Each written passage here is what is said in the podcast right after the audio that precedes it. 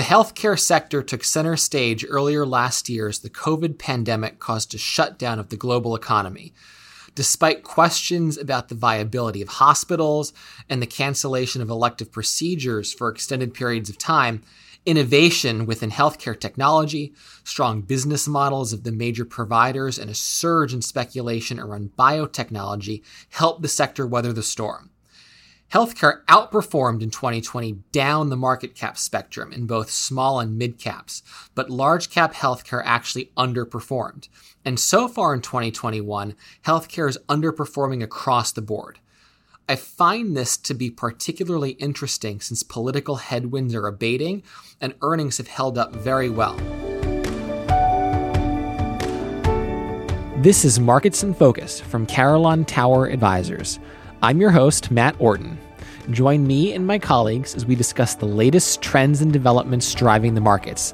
Visit us at marketsinfocuspodcast.com for additional episodes and insights. Here to help provide some context around the healthcare sector and his thoughts on where there might be some opportunities is Mike Rich research analyst at Eagle Asset Management, who focuses on healthcare and income investing. Mike, thanks for being here today. Thanks, Matt. I appreciate you having me. And that was a, a great setup there. I totally agree. The healthcare sector overall seems like it's been sort of stuck in limbo here for the last six to 12 months. And you're absolutely right. Healthcare earnings were extremely resilient last year, especially early on in the pandemic. And I think earnings actually grew in 2020, buoyed primarily by biotech and pharmaceuticals. And as a result of that resilience, in my opinion, the sector hasn't really been able to participate in the quote unquote recovery trade. You know, sure, there's been pockets of outperformance within hospitals or life science tools, but when more than 40% of the sector's market cap is in biotech and pharmaceuticals, and both of those sectors or subsectors are lagging, it makes it tough for the overall sector to outperform. You know, meanwhile, you touched on it. The debate around drug pricing was a hot topic earlier this year with the change in the administration, um, and that definitely weighed on the first half performance. But I'm optimistic here that the setup for the back half of this year is a little bit more constructive. The drug pricing debates sort of moved into the onto the back burner here, although there were a few headlines late last week. And then the COVID 19 year over year comparisons are going to begin to normalize. So hopefully, we're entering a period here where we can potentially get better healthcare equity performance. Yeah, I think that's interesting. Earnings did actually grow last year. I think one of very few sectors that saw EPS grow year over year. And so when you look to the back half of the year, are there any particular sectors that you think look really interesting? You know, healthcare equipment and supplies is an area that I would expect should benefit from a reopening, but what are your thoughts on, on where there could be opportunity? Yeah, I think you're absolutely right. Med tech, in particular, has been viewed as one of those spaces that should have benefited from the recovery trade, but hasn't really gotten its mojo back yet. So I'm looking for that to happen in the back half of the year. Um, and as I mentioned, with hopefully the drug pricing debate easing here, I think pharmaceuticals can can start to get back on track as well. And so let's dive in a little bit deeper. And I think one of the big subjects around healthcare, pharmaceuticals is the topic of vaccines. And vaccines have been critical for the reopening of the US economy and the global economies. But the impact on the companies producing the vaccines has been pretty inconsistent, to say the least. There were some big moves in the smaller companies, uh, but the moves around some of the major pharma companies was a lot more muted. How do you look at the long term impact of vaccines on these companies? And do you think the potential need for boosters changes anything? Yeah, good questions. I am of the opinion that these are likely to be transitory revenue streams that are not going to produce sustainable earnings. So, whether COVID 19 vaccines are around for one to two years or even three to four years, I don't think they're going to be treated by the market as quote unquote core earnings generators. So for Pfizer and even more so for Johnson Johnson or AstraZeneca, I think investors prefer to look through the near-term contribution from vaccines and instead maybe apply a net present value from the earnings stream. You, you're totally right. Moderna stock in particular has gotten a lot more credit. And, and I think a big part of that has to do with the company's conviction that messenger RNA is going to be a, a potentially broader vaccine platform beyond just COVID 19. You know, they're exploring opportunities for seasonal flu and RSV and some other indications. You know, that's going to take years to be vetted, but right now that's generating some excitement from investors, especially in, in the SMID realm. And I think that's what's set Moderna's stock performance apart from some of the larger cap stocks. In the case of boosters, I think Pfizer and Moderna, you know, specifically the mRNA vaccines, do have an opportunity to capture a longer earnings tail from boosters, but a lot still needs to play out before we know for sure. So, so far, the CDC and the FDA haven't really fully supported the notion that boosters are going to be needed. They're still focused on the primary vaccine opportunity. But we have seen some preliminary data that suggests vaccine efficacy against COVID variants, including Delta, suggest that boosters will eventually be needed. So we'll see how the case numbers shake out and how severity trends play out as we get into the back to school timeframe. And then I think we'll have a better idea to what extent we'll need boosters. And I think one other follow up in this realm, as you think about the new technology that's embedded with these mRNA vaccines, is the intellectual property around them and being able to leverage that going forward. And I think some of these IP rights have started to come into focus, both with respect to deploying these vaccines globally, if you relax these to help get the vaccines out internationally, but also when you look at the patent cliffs for some of the larger biotech and pharma companies, you know, perhaps there's opportunity for mergers and acquisitions. How do you look at all of these issues collectively around intellectual property as potential potential investments or, or investment themes going forward? Yeah, sure. I'll start more specifically on COVID 19 IP and then dig a little deeper, go a little broader. So, as it relates to the COVID 19 vaccine patents and the controversy around sharing that IP with developing countries, you know, there's a couple arguments as to why that could be problematic. Uh, the first has to do with the innovator companies' legal right to control and, and profit from their own inventions, which which I totally get. And then the second argument has to do with quality, and I'm personally more concerned with that latter argument. I'd be nervous about differences in manufacturing expertise and quality, and then changes to the chain of custody with these, these products and turning them over to new manufacturers. We've already seen enough issues within the US manufacturing these vaccines, so it's hard to see turning them over to developing countries and assuming that it will go perfectly smoothly. Bigger picture as it relates to IP, you know, I'd say it's critical to the the health of the biopharma industry. So, in order for a company to invest the more than $1 billion of R&D needed to develop a new drug, they have to have the assurance that they're going to be granted a certain duration of exclusivity, assuming the drug is, is safe and effective. So, every now and then, You'll see one of these pricing proposals floating around Washington suggesting that maybe we'll shorten the lives of uh, biopharma patents. But ultimately, you don't see these proposals usually go very far. And I think that that's because there's an understanding that with the risk associated with investing in R&D, there needs to be a visible reward. As it relates to patent cliffs, I think it's a necessary evil when it comes to investing in biopharma. You know, there's some really big ones coming up here in the next two years. AbbVie's Humira and Bristol Myers Revlimid are two of the biggest drugs on the market, and both are going to lose exclusivity within the next two years. But as a biopharma investor, there's two questions you need to answer thinking about patent cliffs. Question number one is at what valuation is that patent cliff priced in? And at what point in time will the market begin to look past the patent cliff and enable the sentiment on a particular stock to improve? So as you do that and assess some of the opportunities down the market cap space in, in biopharma, how do you assess some of the potential acquisitions that these companies are making or might potentially be looking at in terms of what might add value? Yeah, that, that's a great question. I'm going to answer this two ways because you touched on the possibility of shorter patent lives or, or patent rights being adjusted. You know, if that were to happen, again, I mentioned it's it's critical to the health of the sector. I think you could potentially see a major reduction in biopharma funding and, and innovation. You'd essentially be disincentivizing companies to invest in R&D and pursue innovation and you'd probably see fewer startups and companies willing to take risk in exchange for less reward. On the flip side, you might see smaller biotechs looking to sell or monetize their investment faster in order for certainty and you know that would prove to be an opportunity for large caps. The other way to think about it is as you mentioned there are large patent cliffs coming up for some of these large pharma and biotech companies, and they're constantly on the hunt for new innovative products to fill the gap or fill the hole in their revenue streams.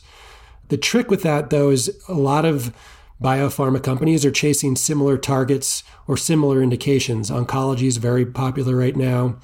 And I think the trick is trying to identify those assets in SMID cap biotech that are differentiated whether it's a differentiated or first in class method of action or whether it's differentiated efficacy or safety, something that sets an asset or a molecule apart from the competition because like I said there's there seems to be a lot of companies chasing the same targets. Right. And I think that's an important point because when you look at where a lot of acquisitions have happened, it has been in oncology.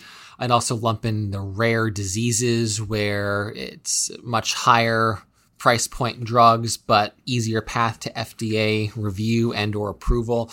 What does that do to some of the more broad diseases that might be afflicting a population? Do you think the focus on biopharma on a lot of these rare diseases is beneficial long term, or do you think there could be opportunities going forward in, in some some broader afflictions to society overall? Yeah, that's a great point. So, for the most part, I don't think the pursuit of rare disease treatments is hindering development of drugs in diseases that affect broader populations. However, you know, an interesting example is we have seen sort of a dearth of development of new antibiotic treatments or antibacterials, and that's sort of become an issue for the population overall. It hasn't really hit the headlines yet, but it is a concern. So I think there needs to be a balance between the pursuit of rare disease therapies in order for biotech companies to make money, but also the pursuit of treatments for diseases that affect larger populations. A perfect example, and we can touch on this in, in more detail if you'd like, but Alzheimer's is a disease that affects 6 million Americans. And we've now finally seen approval of a drug that looks like it might and keyword there is might, be able to affect or slow the decline of patients with the disease. Yeah, I think, Mike, that's could be worth diving into just because it, the Alzheimer's drug has made such big headlines. And I think there's a bifurcation of opinion whether it was rushed through or, or whether there is efficacy to it. Do you think there is opportunity in this space going forward? Because I think it's definitely been a, a, nemesis to drug companies up until this point of actually finding a solution that can work. Yeah. I mean, Alzheimer's has been a biopharma graveyard for a long time. And one of the most popular strategies or targets here is the amyloid hypothesis or attempting to clear amyloid plaque from the brain and, and hopefully that leading to slowing decline in cognition and function in patients with Alzheimer's. I think the jury is still out to some extent because Biogen's drug aducanumab that has now been approved has had some mixed clinical data in the phase 3. You know, one trial worked, one trial clearly did not work. But I think we're going to get the answer to the question as to whether this hypothesis is valid within the next year or two. So Eli Lilly and Roche are both in the middle of phase three trials for their own drugs that pursue the same mechanism of action. So, assuming those trials are able to confirm the amyloid hypothesis, you know, these three companies are going to be splitting a potentially very large market opportunity over the next few years. And I think it could lead to even more investment in companies pursuing the space, again, assuming they're successful. Great. So let's turn the focus now into areas where, where you're specifically looking for investment opportunities going forward. I know we touched on a few of these earlier in our discussion, but as you look out for the rest of 2021 and beyond, are there any specific sectors or industries that, that you think have a long runway for potential growth? And also, as you think between large caps and then down the market cap spectrum, are there any differences or nuances that our listeners should be aware of in terms of these themes playing out? Sure. I'll try to break this up by sub industry. You know, I'm always interested in the therapeutic areas, whether that be medical technology or biopharma, because they're always coming up with new ways to treat previously untreatable diseases. So I'll start with medical devices. You know, there's been a few long term themes here that I think are likely to continue. The first is miniaturization or making devices smaller and easier or less invasive to implant. And a recent example of that is a leadless pacemaker, which is just launched. You know, it's the size, it's smaller than a AAA battery. It's implanted inside the heart, and that eliminates the need for a surgical pocket. It eliminates the need for electrical leads and reduces the risk of infection. So, smaller device, less invasive, better outcomes. There's been another trend recently towards remote monitoring or remote programming of devices. So think about either an implantable or a wearable device that can collect and transmit real time healthcare metrics like your heart rhythm or your blood glucose level to your physician or to a caregiver. And then I think the next step beyond that is using artificial intelligence or machine learning to quote unquote close the loop and use that real time data to automatically deliver or adjust a patient's therapy. The closest thing to fruition here is probably in the field of diabetes. You've got a handful of companies all using wearable continuous glucose monitors and proprietary algorithms to automatically instruct an insulin pump how to deliver insulin. And we're not 100% autonomous yet, but we're getting close. So that's an exciting space. Two other opportunities that are out there in medtech that I'm interested in that are on the near term horizon. One is renal denervation, and that's we're going to get proof of concept or, or uh, potentially approvable clinical data in the back half of this year. And this is a minimal, minimally invasive intervention to treat resistant hypertension. And then another one would be transcatheter mitral valve replacement. These are two potentially huge markets with millions of addressable patients with suboptimal standards of care currently, and these two innovations could be game changers. If I shift to therapeutics or, or biopharma, gene editing has been getting a lot of buzz right now. You've probably seen it in the news. But basically, this involves a process called CRISPR, and it identifies a, problematic disease causing section of a person's genome. It basically cleaves it off or, or snips it out and then that deleted section's either repaired or it's replaced with a corrected portion of the genetic code. And up until recently, clinical work here has been focused on ex vivo treatment, so performing the gene editing in the lab and then reinfusing it back into the patient. But a couple weeks ago, we got proof of concept data in humans that suggests CRISPR can be performed in vivo or just via an infusion, which would be a much more streamlined process. So, a really exciting time for gene editing. It's not a space that, as a large cap investor, I can directly invest in, but you know, it's an area where I would expect large cap companies to pursue via M&A in the next several years. So something I need to be keeping abreast of. So, you know, gene editing is being pursued for a host of rare diseases, sickle cell disease, amyloidosis, and some retinal diseases that cause blindness. But I think there could be opportunities in, in broader, bigger population diseases as well. And Mike, on the flip side, I would be remiss if I didn't bring up some of the areas that you would want to avoid or perceive as having higher risks. Perhaps you can walk us through some of those just so we can balance uh, the risks along with potential returns. Yeah, I'll preface this with saying there's no space in healthcare that is uninvestable but there's a couple areas I struggle with, and, and one of those is the healthcare supply chain. You know, I find pharmacies and drug distributors' business models to be a little bit challenging, and that's because their prices and their gross margins seem to be under perpetual pressure. That means that their organic volume and their SG&A leverage needs to work overtime to offset the gross margin pressure that they're seeing unless they want to deploy the balance sheet via M&A or a lot of buybacks. So it's not that these can't be good stocks. Actually, over time and recently, some of the distributors and pharmacies have been good stocks, but you need to pick your spots. And I'm of the opinion that some of the valuations of yesteryear, you know, some of these stocks had mid teens or higher PEs. as few as four or five years ago. But I don't think they necessarily return to those valuations. But from time to time, you'll see resurgence in these stocks. And Mike, I know there's one area you haven't touched on, which I'd be curious to get your thoughts, is healthcare providers and services. So, especially in the large cap space, the bigger HMOs, some of them have performed quite well throughout 2020 and part of 21. Interestingly, they're with people getting less surgeries and less elective surgeries, their margins have held up better. Any thoughts on how this block of the market could perform going forward, especially if regulatory headwinds might be quiet for a while?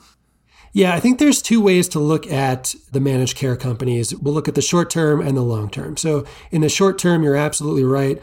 Earnings for these companies and, and stock performance to boot have been very strong. We've seen fewer doctor's visits, fewer surgeries, fewer hospital admissions, which is obviously cushioning the earnings for these companies. But to be fair, in 2020, they didn't fully take advantage of those of that benefit. They did give a lot of money back to clients in an effort to not take advantage of the pandemic. Over the long term, I think the opportunity in managed care is diversification. So look at the biggest company in the space, and they've sort of been the first out of the blocks in this effort, but they've done a great job diversifying their company from strictly a managed care company to a diversified healthcare services company. At this point, 50% of their earnings comes from their internal healthcare services company that consists of a pharmacy benefit manager, a healthcare data and analytics company, and a healthcare provider. So they've done a really nice job diversifying the earning stream and on top of that business, the healthcare services business is growing much faster than the traditional managed care company.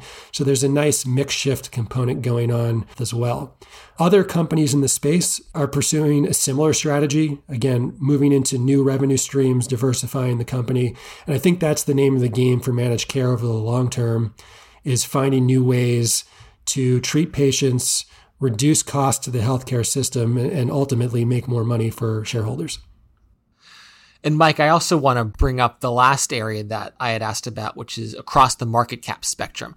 Which areas do you think could be interesting as you move from large down to mid and into small? Yeah, that's a good question, Matt. I think across the board, generally, we've always seen smaller cap companies be the ones that are willing to take the most risk and therefore be the most innovative. I would always look while my strategy is focused on larger cap companies within equity income. Like I mentioned earlier, it's always important to stay abreast of new technologies or new therapies that are out there or that are in development. So I think a focus on small cap within both medical devices and biopharma is an exciting place to be looking and, and something to be paying attention to. Great. Well, Mike, I really appreciate your time today. This was definitely an insightful discussion. It's a very topical discussion given everything that's going on right now. So, thank you very much for your time, and thanks to our listeners for tuning in. Uh, and until next time, take care.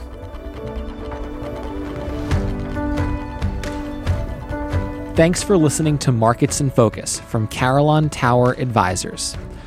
Please find additional episodes and market insights at marketsinfocuspodcast.com. You can also subscribe to our podcast on Apple Podcasts, Spotify, or your favorite podcast app. Until next time, I'm Matt Orton. Podcasts are for informational purposes only. This channel is not monitored by Carillon Tower Advisors. Please visit marketsinfocuspodcast.com for additional disclosure. This material is a general communication being provided for information purposes only. It is educational in nature and not designed to be taken as advice or a recommendation for any specific investment product, strategy, plan feature, or other purpose in any jurisdiction, nor is it a commitment from Carillon Tower Advisors or any of its affiliates to participate in any of the transactions mentioned herein. Any examples used are generic, hypothetical, and for illustration purposes only. This material does not contain sufficient information to support an investment decision, and you should not rely on it in evaluating the merits of investing in any securities or products. In addition, users should make an independent assessment of the legal, regulatory, tax, credit, and accounting implications and make their own determinations together with their own professionals in those fields. Any forecasts, figures, opinions, or investment techniques and strategies set out are for information purposes only based on certain assumptions and current market conditions and are subject to change without prior notice. All information presented herein is considered to be accurate at the time of production, but no warranty of accuracy is given and no liability in respect of any error or omission is accepted. It should be noted that investment involves risks. The value of investments and the income from them may fluctuate in accordance with market conditions and taxation agreements, and investors may not get back the full amount invested. Both past performance and yields are not reliable indicators of current and future results. Past performance does not guarantee or indicate future results. There is no guarantee that these investment strategies will work under all market conditions, and each investor should evaluate their ability to invest for the long term, especially during periods of downturn in the market. Investing involves risk and may incur a profit or loss. Investment returns and principal value will fluctuate so that an investor's portfolio, when redeemed, may be worth more or less than their original cost. Diversification does not ensure a profit or guarantee against loss. Any securities mentioned are not recommendations. Carillon Tower Advisors and affiliates hold shares of the aforementioned securities as of the recording of this episode. Employees of Carillon Tower Advisors and affiliates may have positions in the securities mentioned.